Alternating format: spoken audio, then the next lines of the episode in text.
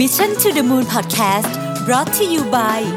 ศรีจันทร์ everyday matte lipstick เนื้อแน่น ทาง่าย พร้อมกว่าทุกสถานการณ์ สวัสดีครับยินดีต้อนรับเข้าสู่ Mission to the Moon Podcast episode ที่ 472 นะครับ คุณอยู่กับรวิศ หาญอุตสาหะนะครับ วันนี้จะมาอัปเดตเรื่องของการ maximize ประสิทธิภาพการทำงานของทีมนะฮะ ต้องบอกก่อนว่าตอนนี้ของเราเนี่ยสนับสนุนโดย d t แทนะครับ สปอนเซอร์ผู้ใจดีของเรา เดี๋ยวจะเล่าให้ฟังว่า d t แทมี service อะไรที่สามารถช่วยเรื่องนี้ได้บ้างนะครับ แต่ว่าตอนนี้ต้องเล่าอย่างนี้ก่อนผมเนี่ยเปลี่ยนกระบวนการการทำงานขององค์กรเยอะมากในช่วงเวลาที่ผ่านมาบางอย่างก็เล่าไปในพอดแคสต์แล้วบางอย่างก็ยังไม่ได้เล่านะครับ ตอนนี้อยู่ในจุดที่เรากำลัง transform เรื่องของซอฟต์แวร์ด้วยนะฮะดังนั้นเนี่ยผมก็ได้มีประสบการณ์เยอะเหมือนกันในช่วงของการทำว่าอะไรที่มันเวิร์กอะไรที่ทำแล้วแบบเจ็บปวดอะไรอย่างเงี้ยนะฮะมาเล่าให้ฟังนะครับผมแบ่งออกเป็นทั้งหมดด้วยกันวันนี้เตรียมมาทั้งหมด 5 ข้อนะครับที่ที่คิดว่าจะสามารถช่วยในการเพิ่มประสิทธิภาพของทีมของคุณได้นะครับไม่ว่าทีมคุณจะเป็นทีมใหญ่หรือทีมเล็กนะฮะ อันที่หนึ่งเลยเนี่ยนะฮะการเพิ่มประสิทธิภาพก่อนแล้วก่อนเลยเนี่ยเราต้องทำการคล้ายๆกับว่าตรวจสอบก่อนว่าเรื่องเดิมมันเป็นยังไงนะครับ เราต้องเอากระบวนการทำงานหรือ workflow process เนี่ยออกมาตีแผ่ก่อนเลยนะครับ ซึ่งเรื่องนี้ฟังดูเหมือนจะง่ายนะฮะฟังดูเหมือนจะง่าย แต่จริงๆแล้วเนี่ยยากนะครับยากถามว่าทำเองได้ไหมก็อาจจะพอได้ ของเราเราจ้างที่ปรึกษามาทำนะครับเราจ้างที่ปรึกษามาทำนะฮะคือบริษัทเนี่ยบางทีเราคิดระบบอะมันถูกคิดตอนแรก นะครับก็ดีนะฮะบางที่เราก็คิดมาจากการทำ ISO สมมตินะครับก็ดีนะฮะแต่ว่าบางทีเนี่ยพอทำไปสักพักหนึ่งครับมันมันไม่ได้ถูกกลับมา revisit เรื่องนี้อีกเลยนะฮะธุรกิจขยายยอดขายเพิ่มขึ้นคนเยอะขึ้นนู่นนี่อยู่ดีก็มี policy อันนั้นมาแทรกทับอันนี้เคยนึกออกนะฮะอยู่ดีก็จะมี policy ใหม่ออกมามาแทรกทับอันนู้นอันนี้ ตอนตอนหลังเนี่ยคนงงไปหมดแล้วว่า process เป็นยังไง เชื่อไหมครับว่าในบางครั้งเนี่ยมันมีของที่ที่ผิดกับความตั้งใจเดิมออกมาเลย นะครับยกตัวอย่างเนี่ยอันหนึ่งผมผมอยากให้ทุกท่านลองไปดูนะฮะนโยบายเรื่องการจัดซื้อจัดจ้างนะครับผมเชื่อทุกที่มีนโยบายเขียนอยู่ชัดเจนอยู่แล้ว แต่บางทีการปฏิบัติเนี่ยมันขัดกับนโยบายที่ถูกเขียนไว้เลย มีเยอะนะครับซึ่งอันเนี้ยต้องมาทำ workflow ใหม่หมดทำยังไงนะครับคุณต้องวิเคราะห์กระบวนการการทำงานจริง ขอเน้นว่าจริงนะครับไม่ใช่เอาคู่มือมาเปิดเพราะคู่มือมันถูกอยู่แล้วนะฮะแต่ดูว่าของจริงเนี่ยเป็นยังไงนะครับ สมมุติว่าระบบที่มันควรจะมีคนหนึ่งตั้งเรื่อง อีกคนหนึ่งตรวจสอบ ห้ามอยู่แผนกเดียวกัน ห้ามเป็นผู้บังคับบัญชากับลูกน้องกันอะไรแบบนี้มันถูกทำแบบนั้นจริง ๆ หรือเปล่านะครับมาตรฐานที่เราตั้งไว้เช่น เรื่องนี้ต้องได้รับการจัดการหลังจากที่เอกสารถูกสับมิดเข้าไปในระบบภายใน 3 วัน จริง ๆ แล้วมัน 3 วันหรือ 7 วันกันแน่ที่ถูกทำนะครับการติดตามเงินของเราเนี่ยเราขายของแทบตายเนี่ยเงินติดตามติดตาม มาตรการมีอยู่วิธีการติดตามเงินทำยังไง ได้ทำตามนั้นหรือเปล่านะครับการให้เครดิตลูกค้านะครับได้ให้เครดิตลูกค้าตามมาตรฐานหรือเปล่า มีการตรวจสอบไหมนะครับโฟล์จากตรงไหนนะอันนี้เป็นเรื่องสำคัญมากนะครับ มันมีอะไรที่ลักลั่นกันอยู่หรือเปล่า หมายความว่างานนี้ไม่มีคนทำไม่มีเจ้าภาพ ไม่มีคนรับผิดชอบพอคุณเขียน flow ทั้งหมดคุณจะเริ่มเห็น สิ่งหนึ่งที่คุณอาจจะเห็นขึ้นมาหลังการเขียน flow ด้วยก็คือว่าอ๋อรู้แล้วทำไมไอ้สองแผนกนี้มันชอบทะเลาะกัน เพราะมันมีงานที่แบบ นี่ก็ไม่ใช่งานชั้น แล้วก็ไปถามไปแผนกหนึ่งนี่ก็ไม่ใช่งานชั้นเหมือนกันแบบเนี้ยนะฮะคนมันก็เลยตีกันนะครับ ดังนั้นเนี่ยถ้าเกิดเรา map flow ทั้งหมดออกมาปุ๊บเนี่ยเราจะค่อยๆวิเคราะห์ทีละ step ได้เลยว่า1นะครับระบบการตรวจสอบของเราเนี่ยชัดเจนไหมมันถูกต้องตามเขาเรียกว่าตามสิ่งที่เราตั้งใจจะทำในตอนแรกไหมนะครับมันจะมีสปิริตของการเขียนพวก flow พวกนี้อยู่ในตอนแรกที่เราเริ่มทำมันยังอยู่หรือเปล่า นะครับระบบการตรวจสอบ check and balance ใช้งานได้หรือเปล่าสองมันมีงานที่ลักลั่นกันอยู่ไหมไม่รู้ใครทำงานนี้ไหมมีไหมสามมีงานที่ทำซ้ำำไหมเช่นงานนี้มาถูกทำไปแล้วในแผนกเดิม อีกแผนกหนึ่งก็ทำเหมือนกันไม่ใช่การตรวจสอบนะฮะเป็นการทำซ้ำมีหรือเปล่านะครับแบบนี้เป็นต้นนะครับพอเราเห็นโฟล์ปุ๊บเนี่ยเราก็จะสามารถไปขยับได้ผมเชื่อนะครับว่าทุกที่อะสามารถทำให้มี efficiency เพิ่มขึ้นได้ ถ้าคุณเอากระบวนการการทำงานของคุณมาตรวจสอบอย่างละเอียดนะครับ ถ้าไม่อยากทำเองจะจ้างข้างนอกทำก็ได้นะฮะอันที่สองนะครับต้องสร้างวัฒนธรรมองค์กรที่ทุกคนสบายใจที่จะพูดอันนี้เนี่ยผมเพิ่งไปเจอมาสดๆร้อนๆเลย ตัวผมเองเนี่ยก็พยายามจะทำเรื่องนี้นะครับแล้วก็ทำไม่ค่อยสำเร็จเท่าไหร่ ก็เลยเพิ่งมีเวิร์กช็อป MBTI นะครับก็คือ MBTI นี่ย่อมาจาก Myers Briggs Type Indicator นะครับก็เป็นการตรวจสอบเออตัวเองนะครับว่าเรามีวิธีการคิดวิธีการทำงานอะไรยังไง เรามองโลกยังไงนะครับทำให้เราเข้าใจคนอื่นมากขึ้นพอเราเข้าใจคนอื่นมากขึ้นเนี่ยเราจะเริ่มดีไซน์ สถานการณ์หรือวัฒนธรรมองค์กรที่จะทำให้ทุกคนสบายใจที่จะพูดมากขึ้น มันจะมีคนบางประเภทที่จะพูดภายใต้สถานการณ์แบบหนึ่งเท่านั้น ดังนั้น moderator จึงต้องเก่งมากๆนะครับ การทำให้ทุกคนสบายใจที่จะพูดเนี่ยเป็นจุดเริ่มต้นเลยนะฮะของการสร้างองค์กรที่แข็งแกร่ง เพราะถ้าเกิดทุกคนไม่พูดทุกคนเงียบหมดเนี่ยนะฮะมันยากมากที่จะสร้างองค์กรที่เข้มแข็งออกมาได้นะครับ ดังนั้นผู้บริหารหรือเจ้าของธุรกิจเองเนี่ยนะครับ หรือเจ้าหัวหน้าทีมต่างๆเนี่ยนะครับ ต้องสามารถทำให้เกิดการพัฒนาปรับปรุง การสร้างวัฒนธรรมที่ทุกคนในองค์กรรู้สึกสบายใจที่จะพูดได้นะครับมีเครื่องมือเยอะมากนะครับ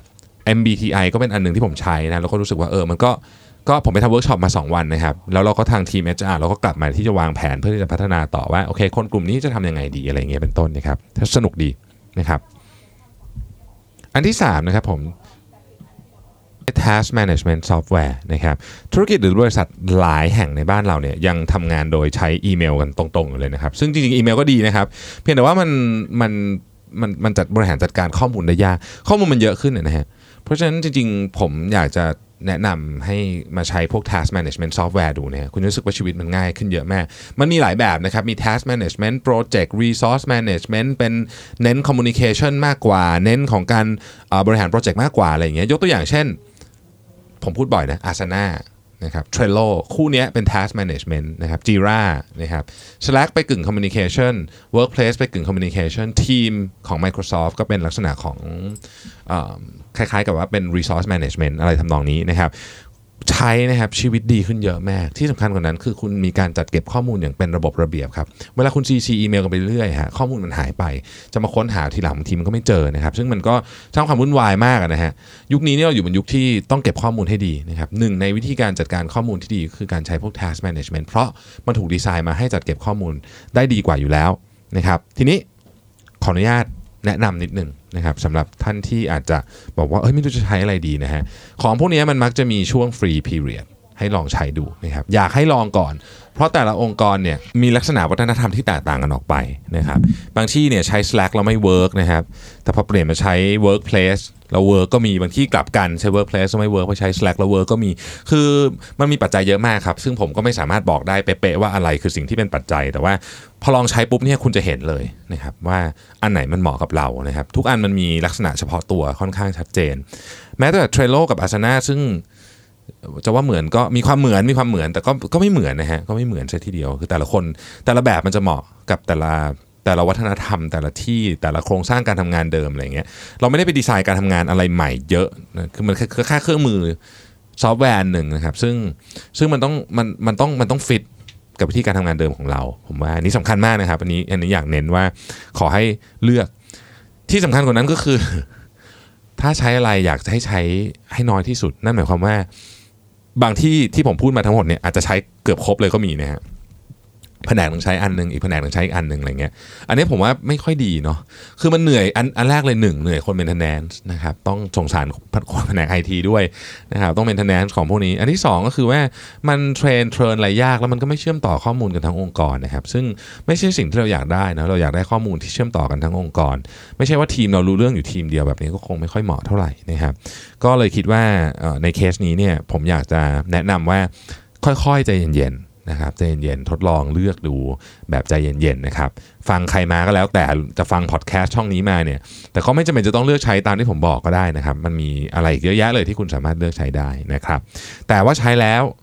รับว่ารับรองว่าชีวิตดีขึ้นกว่าการใช้อีเมลแบบเดิมค่อนข้างแน่นอนนะครับข้อที่ 4 คือการหาทางลด interruption ในที่ทำงานนะครับ interruption ประเภท notification ในแล็ปท็อป notification ในมือถือ พวกนี้ครับ ปิดได้อยู่แล้ว ปิดเถอะนะครับรับรองว่าชีวิตคุณจะดีขึ้นเยอะแมากแต่สิ่งที่ผมอยากจะพูดเนี่ยไม่ใช่ interruption แบบนั้น ผมขอเรียกมันเป็นว่า interruption เชิงนโยบาย หรือ interruption เชิงระบบนั่นเองนะครับ ซึ่งมักจะเกิดขึ้นจากหัวหน้าทีมอันนี้บอกเลยนะครับ ที่เดินมาเคยเคยได้ยินหัวหน้าเดินมาบอกอย่างนี้ไหมครับบอกว่าพี่มีงานด่วนนะขอช่วยช่วยทำให้หน่อยสิเราก็ถามว่าเอาตอนไหนพี่เอาเที่ยงนี้ บอกตอนนี้9ก้าโมงจะเอาเที่ยงนี้ คนเจอแบบนี้เยอะนะครับ ผมเองก็เคยเป็นคนที่สั่งงานแบบนี้ ซึ่งไม่ดีมากๆนะฮะวิธีการแก้เนี่ยเนื่องจากอย่างที่บอกมันเป็นเชิงระบบนะครับมันเป็นเชิงระบบ เพราะฉะนั้นมันต้องถูกแก้ด้วยระบบ คือคุยกันอย่างเดียวไม่รู้เรื่องหรอกอันเนี้ยมันเป็นเชิงระบบนะฮะการแก้ interruption อันนี้นะครับจะช่วยทำให้เราทำงานมีประสิทธิภาพมากขึ้น วิธีการแก้ที่ผมใช้แล้วเวิร์คคือแบบนี้นะฮะลองแชร์ปฏิทินของคุณในทีมเดียวกันดู ว่าใครตอนนี้ทำอะไรอยู่ที่ไหนนะครับสมมุติว่าตอนนี้9โมงถึงเที่ยงเนี่ยมันมีงานอยู่ชิ้นหนึ่งซึ่งเป็นของเจ้านายคุณอยู่แล้วนะครับ ซึ่งลูกน้องผมก็ทำแบบนี้กับผมนะฮะนี่ต้องเล่าให้ฟังก่อนนะผมสั่งงานไปเขาก็วางไทม์สล็อตไว้9โมงถึงเที่ยงวันพุธจะทำเรื่องนี้นะครับเช้าวันพุธผมก็เดินมาบอกว่าช่วยทำอีกอันนึงให้พี่หน่อยสินะครับสิ่งที่ลูกน้องผมจะบอกก็คือว่าได้แต่ว่างานเดิมอะที่พี่สั่งไว้อะที่หนูลงสล็อตไว้9ก้าโมงถึงเที่ยงเนี่ยต้องถูกเลื่อนไปวันจันทร์หน้าพี่โอเคไหมถ้าเกิดพี่โอเค เรามาเลื่อนด้วยกันเลย เสร็จแล้วก็เอางานด่วนสุดๆที่พี่ถืออยู่ในมือเนี่ยมาใส่ตรงนี้ แต่ถ้าเกิดพี่ไม่โอเค พี่ต้องเอางานนี้ ภายในวันนี้งานเดิมที่สั่งไว้เนี่ยมันก็ก็มันทำได้ทีละงาน ซึ่งมันก็เป็นอย่างนั้นเนี่ยนะครับ บางทีเนี่ยหัวหน้าลืมไปว่าลูกน้องเราทำงานได้ได้ทีละงาน ไม่สามารถที่จะทำงานคู่ขนานกันไปโดย งานเพิ่มสองเท่าเวลาเท่าเดิมได้อะไรอย่างเงี้ยนะฮะอันเนี้ยช่วยมาก อันนี้คือการแก้ไขปัญหา interruption เชิงระบบ ซึ่งไม่ใช่เสียงติ้งติ้งไม่ใช่อะไรแบบนี้นะครับ อีกอันหนึ่งก็คือสำหรับบางคนที่รู้สึกว่า ไม่ไม่ชอบคุยกับใคร ต้องโฟกัสในการทำงาน เช่นคนที่เป็น developer หรือเป็นอะไรอย่างเงี้ยแต่ว่ามันก็ต้องมีเวลาที่ต้องคุยกับคนอื่นบ้างนะครับเราจะทำสิ่งที่ว่า office hour ได้ก็คือบ่ายสามโมงถึงบ่ายสี่โมงครึ่งในวันพุธเนี่ยเชิญคุณมา interrupt ผมได้เต็มที่เลยแต่เวลาอื่นกรุณาอย่าเพิ่งมานะ มาถามตอนนี้ได้ไหม แบบนี้ก็ได้เหมือนกันนะครับ เป็น office hour ให้คนเดินเข้ามาเนี่ยถ้าเกิดคุณแชร์ไอ้ time boxing calendar เนี่ยกันทั้งระบบเนี่ยคุณก็จะสามารถให้ทุกคนรู้ได้ว่า อ๋อ เวลาเนี้ยเชิญมาอินทรับผมได้เลย แต่เวลาเนี้ยผมขอตั้งใจนั่งคิดงานหน่อย นะครับนอกเหนือจากนั้นเนี่ยผมยังแนะนำหรือว่ายังอยากจะสนับสนุนส่งเสริมนะครับให้ให้ทุกที่เนี่ยมีที่เงียบๆมุมสงบ ให้พนักงานได้ให้ได้เอาแล็ปท็อปไปนั่งทำงาน เวลาเราทำงานสำคัญเนี่ยบางทีขออภัยฮะบางทีเนี่ยมันโฟกัสไม่ได้หรอกครับ ถ้าเกิดคุณอยู่ในที่ที่มันเสียงดังนะครับดังนั้นหูฟังตัดเสียงที่ผมบอกมาตลอด work มากนะครับหูฟังตัดเสียง มุมสงบนะครับอย่างในตอนนี้ออฟฟิศผมแน่นมาก ผมก็ไปเช่าห้องประชุมที่ร้านกาแฟข้างๆออฟฟิศ แบบเช่าไว้ถาวรเลยนะฮะก็ก็บางทีก็น้องๆก็ไปนั่งกันในห้องประชุมมันก็เงียบ คือคนเราต้องการความเงียบอะครับเราคนเราไม่สามารถนั่งโฟกัสในที่ที่แบบเสียงดังแออัดมีคนแบบเดินไปเดินมาตลอดเวลา มันมันมีคนโฟกัสได้แต่มันน้อยมาก คนส่วนใหญ่ต้องการความเงียบนะครับและเมื่อถูก interrupt ไปแล้วเนี่ยบางทีมันต้องใช้เวลานานเลยนะครับกว่าจะกลับมาโฟกัสได้ทีหนึ่งมันบางคนใช้ 10 15 นาทีนู่นเนี่ยกว่าจะกลับมาตั้งท่าได้ใหม่ ซึ่งแน่นอนมันเป็นการสูญเสียทรัพยากรทางเวลาที่ที่น่าเสียดายมากนะครับ ข้อที่ 5 คือ automate งานในส่วนที่สามารถ automate ได้นะครับ มีงานหลายอย่างคุณสามารถ automate ได้นะฮะโดยโดยที่ช่วงแรกๆจะต้องใช้เวลาในการศึกษาและมีค่าใช้จ่ายอยู่บ้างนะครับ แต่ในระยะยาวเนี่ยทำให้คุณมีประสิทธิภาพมากขึ้นนะครับ ยกตัวอย่างอะระบบ WMS Warehouse Management System เรากำลัง implement อยู่ Warehouse Management System เนี่ยสามารถช่วยคุณรู้ว่า 1 สต็อกตรงนี้อยู่ที่ไหนนะครับควรจะขายอะไรก่อนเชื่อมโยงเข้ากับระบบใหญ่ สมมุติว่าเราคุณใช้ระบบใหญ่เป็น SAP คุณก็เชื่อมโยง Warehouse Management System กับ SAP อ่ามันก็ทำงานที่ของมันไปนะครับ รู้ว่าของอยู่ตรงนี้อ่าถ้าเกิดจะหาของนี้ให้เดินไปล็อกนี้ชั้นนี้นะครับต้องเอาล็อตนี้มาขายก่อนนะ เพราะล็อตนี้นี่นู่นนี่นะครับรายลูกค้ารายนี้จะต้องใช้ของแบบนี้เท่านั้นแพ็ค1โหลนะไม่ใช่แพ็คครึ่งโหลอะไรอย่างเงี้ยคือ ทุกอย่างมันอยู่ใน warehouse management system ทั้งหมดคุณสแกนบาร์โค้ดตึ๊ดตึ๊ดตึ๊ดตึ๊ดตึ๊ดตึ๊ดตึ๊ดมาดึงมาปุ๊บแพ็คของปริ้นใบออกมาไม่ผิดไม่มีผิด นะครับหรือ automate email marketing นะครับการส่ง tracking number กับลูกค้าอย่างเงี้ยนะฮะส่ง tracking number กับลูกค้าเนี่ยมันก็ต้องส่งแบบ auto นะครับระบบการปริ้นใบปะหน้าจากที่ลูกค้าซื้อนะครับที่เราเรียกว่า pick pack system อะนะฮะไอ้พวกเนี้ยมัน automate ได้หมดเลยนะครับทำให้เวลาที่ของทีมงานเนี่ยไปใช้ในการโฟกัสกับเรื่องที่สำคัญมากกว่านี้นะครับเช่นการตอบคำถามลูกค้า การตอบข้อสงสัยของลูกค้านะครับการแก้ปัญหากับลูกค้า หรือแม้แต่การคุยลูกค้าเพื่อที่จะหา insight ต่างๆ เข้ามาพัฒนางานให้มันดีขึ้นนะครับอะไร automate ได้ automate เถอะนะครับรับรองว่าคุ้มค่าในระยะสั้นเนี่ยมันอาจจะดูแพงนะแต่พอทำทำๆไปทุกคนพบว่าโอ้มันช่วยประหยัดเงินเราได้เยอะมากเลยนะครับ e เอ่อ e procurement ก็ automate ได้นะครับ ระบบการจัดจัดซื้อจัดจ้างเนี่ย สามารถ automate ได้เช่นกันนะครับ ระบบมันก็จะไปหาทำ bid เปิด bidding ให้เองอะนะส่งไปหาสามเจ้า ช่วยเสนอราคากล่องแบบนี้มาหน่อยสินะบริษัทนี้ต้องการกี่หมื่นกี่แสนกล่องอะไรก็ว่ากันไปนะครับเขาก็เสนอราคาเข้ามาผ่านระบบอีเมลตรวจสอบได้ชัดเจนนะครับ verify ย้อนหลังได้ทุกคนเข้ามาดูแล้วก็สบายใจนะฮะอันเนี้ยก็สามารถทำได้นะครับ อีกเรื่องที่เราสามารถออโตเมตได้เลยนะครับ ก็คือการจัดการมือถือฮะโทรศัพท์เดี๋ยวนี้ใช้เยอะนะใช้ทุกอย่างเลยใช้ คือเรียกว่าเป็นสัญญาณชีพของเราเลยเพราะเราใช้โทรศัพท์เยอะมากนะครับแพ็กเกจโทรศัพท์เนี่ย d t a c SME นะครับผู้สนับสนุนใจดีของเราก็มีแพ็กเกจดีๆอย่าง d t a c Worry Free ผมจำชื่อนี้ไว้เลยนะครับ Worry Free ชื่อแบบนี้เลยนะฮะเป็นแพ็กเกจที่ถูกออกแบบมาสำหรับธุรกิจ SME ของ d t a c โดยเฉพาะผมเองก็ใช้นะครับช่วยคุณเนี่ยไม่ต้องตรวจสอบนะฮะว่าแพ็กเกจที่คุณใช้อยู่นั้นนะดีที่สุดหรือยังสมัยก่อนเนี่ยเราต้องคอยเช็คใช่ไหมอุ้ยเขาเปลี่ยนแพ็กเกจใหม่หรือเปล่าอะ แล้วแพ็กเกจที่เราใช้นี่ถูกสุดหรือยัง ต่อไปนี้ไม่ต้องครับ worry free นะฮะ ดีที่สุดแน่นอน ไม่ต้องตรวจสอบเลยว่าแพ็กเกจนั้นเป็นแพ็กเกจที่ดีที่สุดหรือเปล่านะครับ เพราะเมื่อไหร่ที่มีแพ็กเกจหรือโปรโมชั่นที่ดีกว่า d t แท worry free ก็จะอัปเกรด เป็นแพ็กเกจที่ดีกว่าให้โดยอัตโนมัติ ไม่มีค่าใช้จ่ายเพิ่มเติม ไม่มีสัญญาผูกมัด ให้คุณต้องกังวลใจอีกนะครับสำหรับโซลูชันดีๆ จาก dtac SME ใครสนใจเนี่ยนะครับ สามารถคลิกเข้าไปดูรายละเอียดใน description ของ EP นี้ได้เลยนะครับผมขอเน้นอีกครั้งหนึงนะครับ worry free ของ d t แทเนี่ยคุณไม่ต้องมากังวล ไม่ต้องคิดอะไรคุณคือคุณออโตเม e ซิสเต็มนี้ไปเลย ไม่ต้องมาคอยนั่งเปลี่ยนโปรอะไรเสียเวลานะครับ เอาเวลาไปทำสิ่งที่คุณถนัด เพื่อสร้างความเจริญรุ่งเรืองให้กับองค์กร สร้างความเจริญรุ่งเรืองให้กับทีมดีกว่านะครับ ผมบอกเลยนะครับว่าจริงๆ อย่างที่บอกตอนแรกว่าผมตั้งแต่ผมฟังงานนี้ของ d t แท็มาเนี่ยโครงการนี้ของ d t แท็มาเนี่ยผมชอบมาก แล้วก็รู้สึกว่าอยากสนับสนุนเพราะว่ามันเวิร์กจริงนะครับมันเป็นเพนพอยที่ผมมีเองเลยแหละนะครับ ขอบคุณที่ติดตาม Mission to the Moon Podcast นะครับเราพบกันใหม่ในวันพรุ่งนี้ สวัสดีครับสัสิเพราะความสดใสมีได้ทุกวัน